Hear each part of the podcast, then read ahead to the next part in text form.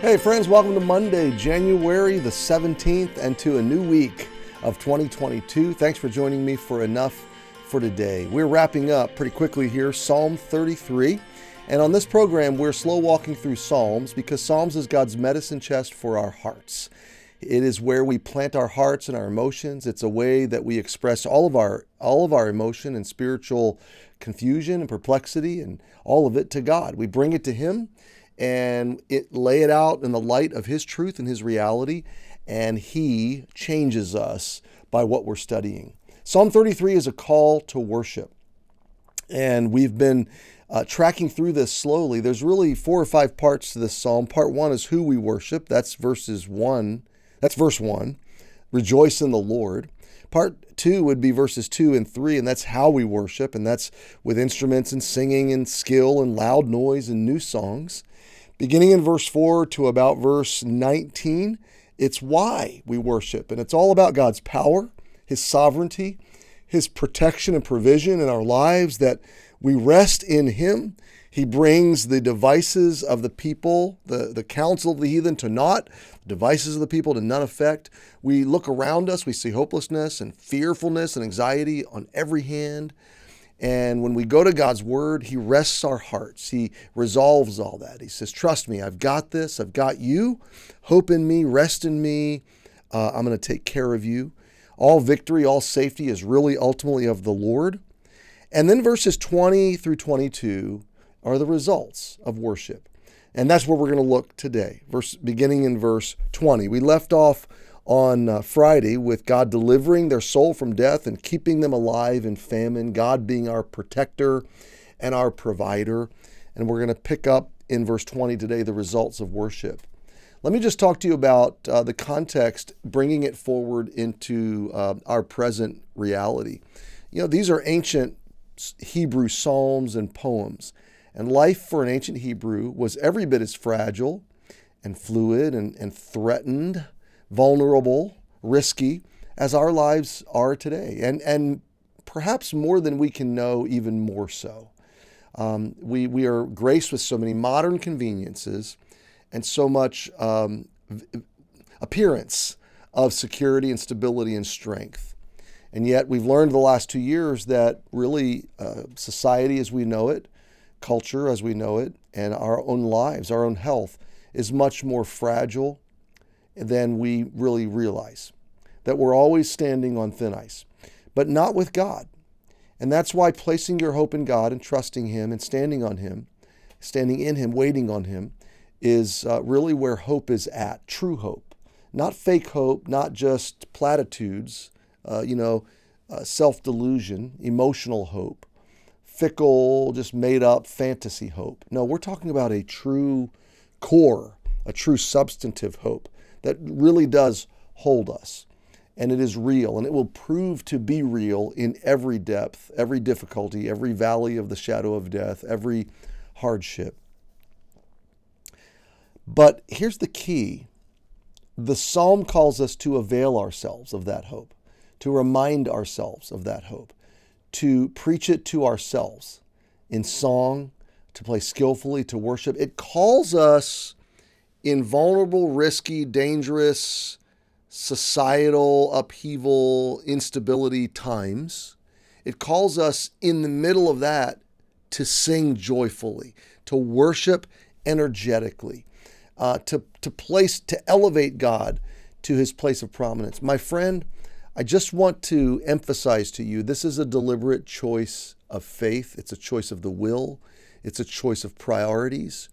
And wherever this podcast or video finds you, I just challenge you to make corporate worship with the people of God, singing the songs of God, opening the Word of God, and letting the truth of God permeate your mind and your soul and shape you. It is uh, powerful. The Word of God, the, the, the, the Word of God is alive, it's quick, it's powerful, it's sharper than any two edged sword. And when the Word of God comes into our hearts and minds, it reshapes us, it recalibrates us, it transforms us. The same is true with worship. I can wake up thinking about all the problems of life, but if I put on, uh, you know, Shane and Shane's Psalms album And I begin to sing those songs, sing those scripture songs, uh, which I'm addicted to those guys. I'm addicted to the scripture songs that they write because they take my heart back to the right place, to God's truth. And, uh, and, and worshiping. I remember when the pandemic started, and forgive me if I've told you this story before when the pandemic started coming into we were still kind of shut down here in connecticut in april and may and early june and we were having very small gatherings at the church in, in midsummer um, but about i don't know late april i went and bought a bike and i would try to get out for an hour or two every day if the weather permitted all through the spring summer and fall until it just got too cold to do so in 2020 i rode that bike I think my average was probably 60 or 70 miles a week, maybe more. So I was on that bike an hour to two hours a day, sometimes three.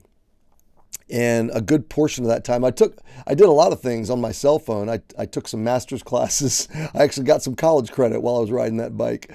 Um, but uh, at least an hour of that bike ride every day, I would just put on worship music, uh, Brooklyn Tabernacle Choir and Shane and Shane and others, and I would sing. Um, and sometimes to myself, if I was around a crowd of people, I didn't want to seem psycho.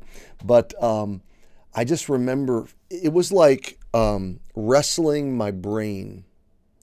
It was it was because culture and fear and anxiety and COVID and all of it was so pervasive, and nobody really knew what we were dealing with. And on one hand, it was you know deliberately it was a political plan, and on the other hand, it was just an unfolding virus that nobody knew what to do with.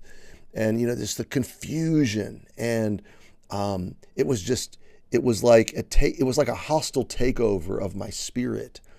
But getting on that bike and, and worshiping god forcing my heart and my brain to submit to spiritual realities um, was a tremendous exercise. And i i found out very personally and privately and uh, intimately with god the power of what i'm talking about right now. That uh, you you might the secular person would say, well, you're just you know you're just redirecting your mind and deluding yourself into a fantasy. No, I was subjecting my heart and mind to truth, and that truth has proved unchanging in my life for uh, since I've known the Lord at age eight. So that would be 44 years. It's proven to be unchanging and stable and rock solid and always predictable. God always comes through. And so the result of worship we see today, and I'm nine minutes in, but look with me at verse 20. Our soul waiteth for the Lord. Now, this is the outcome. Think of this a soul at rest, a soul at peace, a soul actively dependent on, sustained by, uh, secure in the Lord. Our soul waiteth on the Lord. This is a healthy soul. This is a flourishing soul. This is a soul that may not be where it wants to be, but it's okay. It's where it needs to be. And it's where uh, it is most nourished and secure and held steady. Our soul waiteth for the Lord. He is our help and our shield. Now, we talked a little bit about this on Friday, but think about the stability, think about the restfulness, the resolve. I know I have help, I know I have safety, I know that whatever touches me has to come through the hands of my God, and in this I'm safe. And He's going to secure me one way or another. I'm secure. One way or another, I'm provided for. One way or another, I'm delivered. He is my ultimate help my ultimate shield, my ultimate shelter, my tower, my defense, for our heart shall rejoice in him. So we started with a call to rejoicing. We rehearsed all the reasons to rejoice. We end verse 21 with our heart rejoicing and a future of rejoicing. Like this is a new state of being. No matter what's going on, I can rejoice. I can be joyful. Why? because we've trusted in His holy name. My friend, trust is um, when, when, you, when you're getting to know God, trust is a fearful thing. Oh, trusting Him and obeying Him, trusting Him and obeying Him, expressing that faith. But faith is like a muscle that you build. And the more you build it, the stronger it gets, uh, the bigger it gets. And, and the more you trust God, the more you see how trustworthy He is, how reliable, how He really does make a way. He really does resolve the problems. He really does sustain you through them. If you're facing a problem you can't escape today, then your trust needs to be that God's going to give you what you need when you need it, that He's going to meet you there, and He's going to sustain you through it. And then your trust needs to be at the right time. He's going to deliver you from it. But one way or another, your trust is in Him because He's going to be what you need, He's going to provide what you need. Our heart shall rejoice in Him because we have trusted in His holy name. Honestly, He's the only one you can trust. He's the only place to He's the only secure place to put your trust. Everything else is shakable, breakable, fragile, and losable. Everything else. Uh, everything else can come undone from under you, but God's hand will never be moved from under you. Verse 22, we end ver- this psalm, this wonderful psalm, with a simple prayer Let thy mercy, O Lord, be upon us, according as we hope in thee. So we've talked about these concepts of mercy and hope. Mercy through Jesus means I'm the object of God's pity, his compassion. I should be the object of God's wrath and judgment, but because of Jesus, I can be the object of his mercy. And my God is a merciful God. Scripture says, Lamentation says, his mercies are new every morning. Um, the mercy of the Lord endureth forever. Uh, he is a God of mercy. When God wants to define himself to you, he doesn't want you to first think judgment and wrath and, and terror. He wants you to think mercy.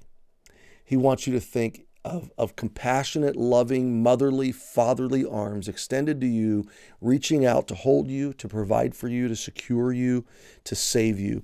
And so the prayer is, Lord, give us mercy. It's a humble prayer. It's an admission that, Lord, we are hopeless without your mercy, and every day, all day, we need your mercy. Let thy mercy, O Lord, be upon us. God, I can be at rest. God, the whole world can be flaming out, the whole world can be blowing up and self destructing. But if your mercy is upon me, then my heart's at rest, and I'm going to hope. I'm going to place my hope in you. Now, my friend, there's a lot of uh, talk of hope today and uh, most of it's fake, most of it's flimsy, most of it's uh, just not not very substantive.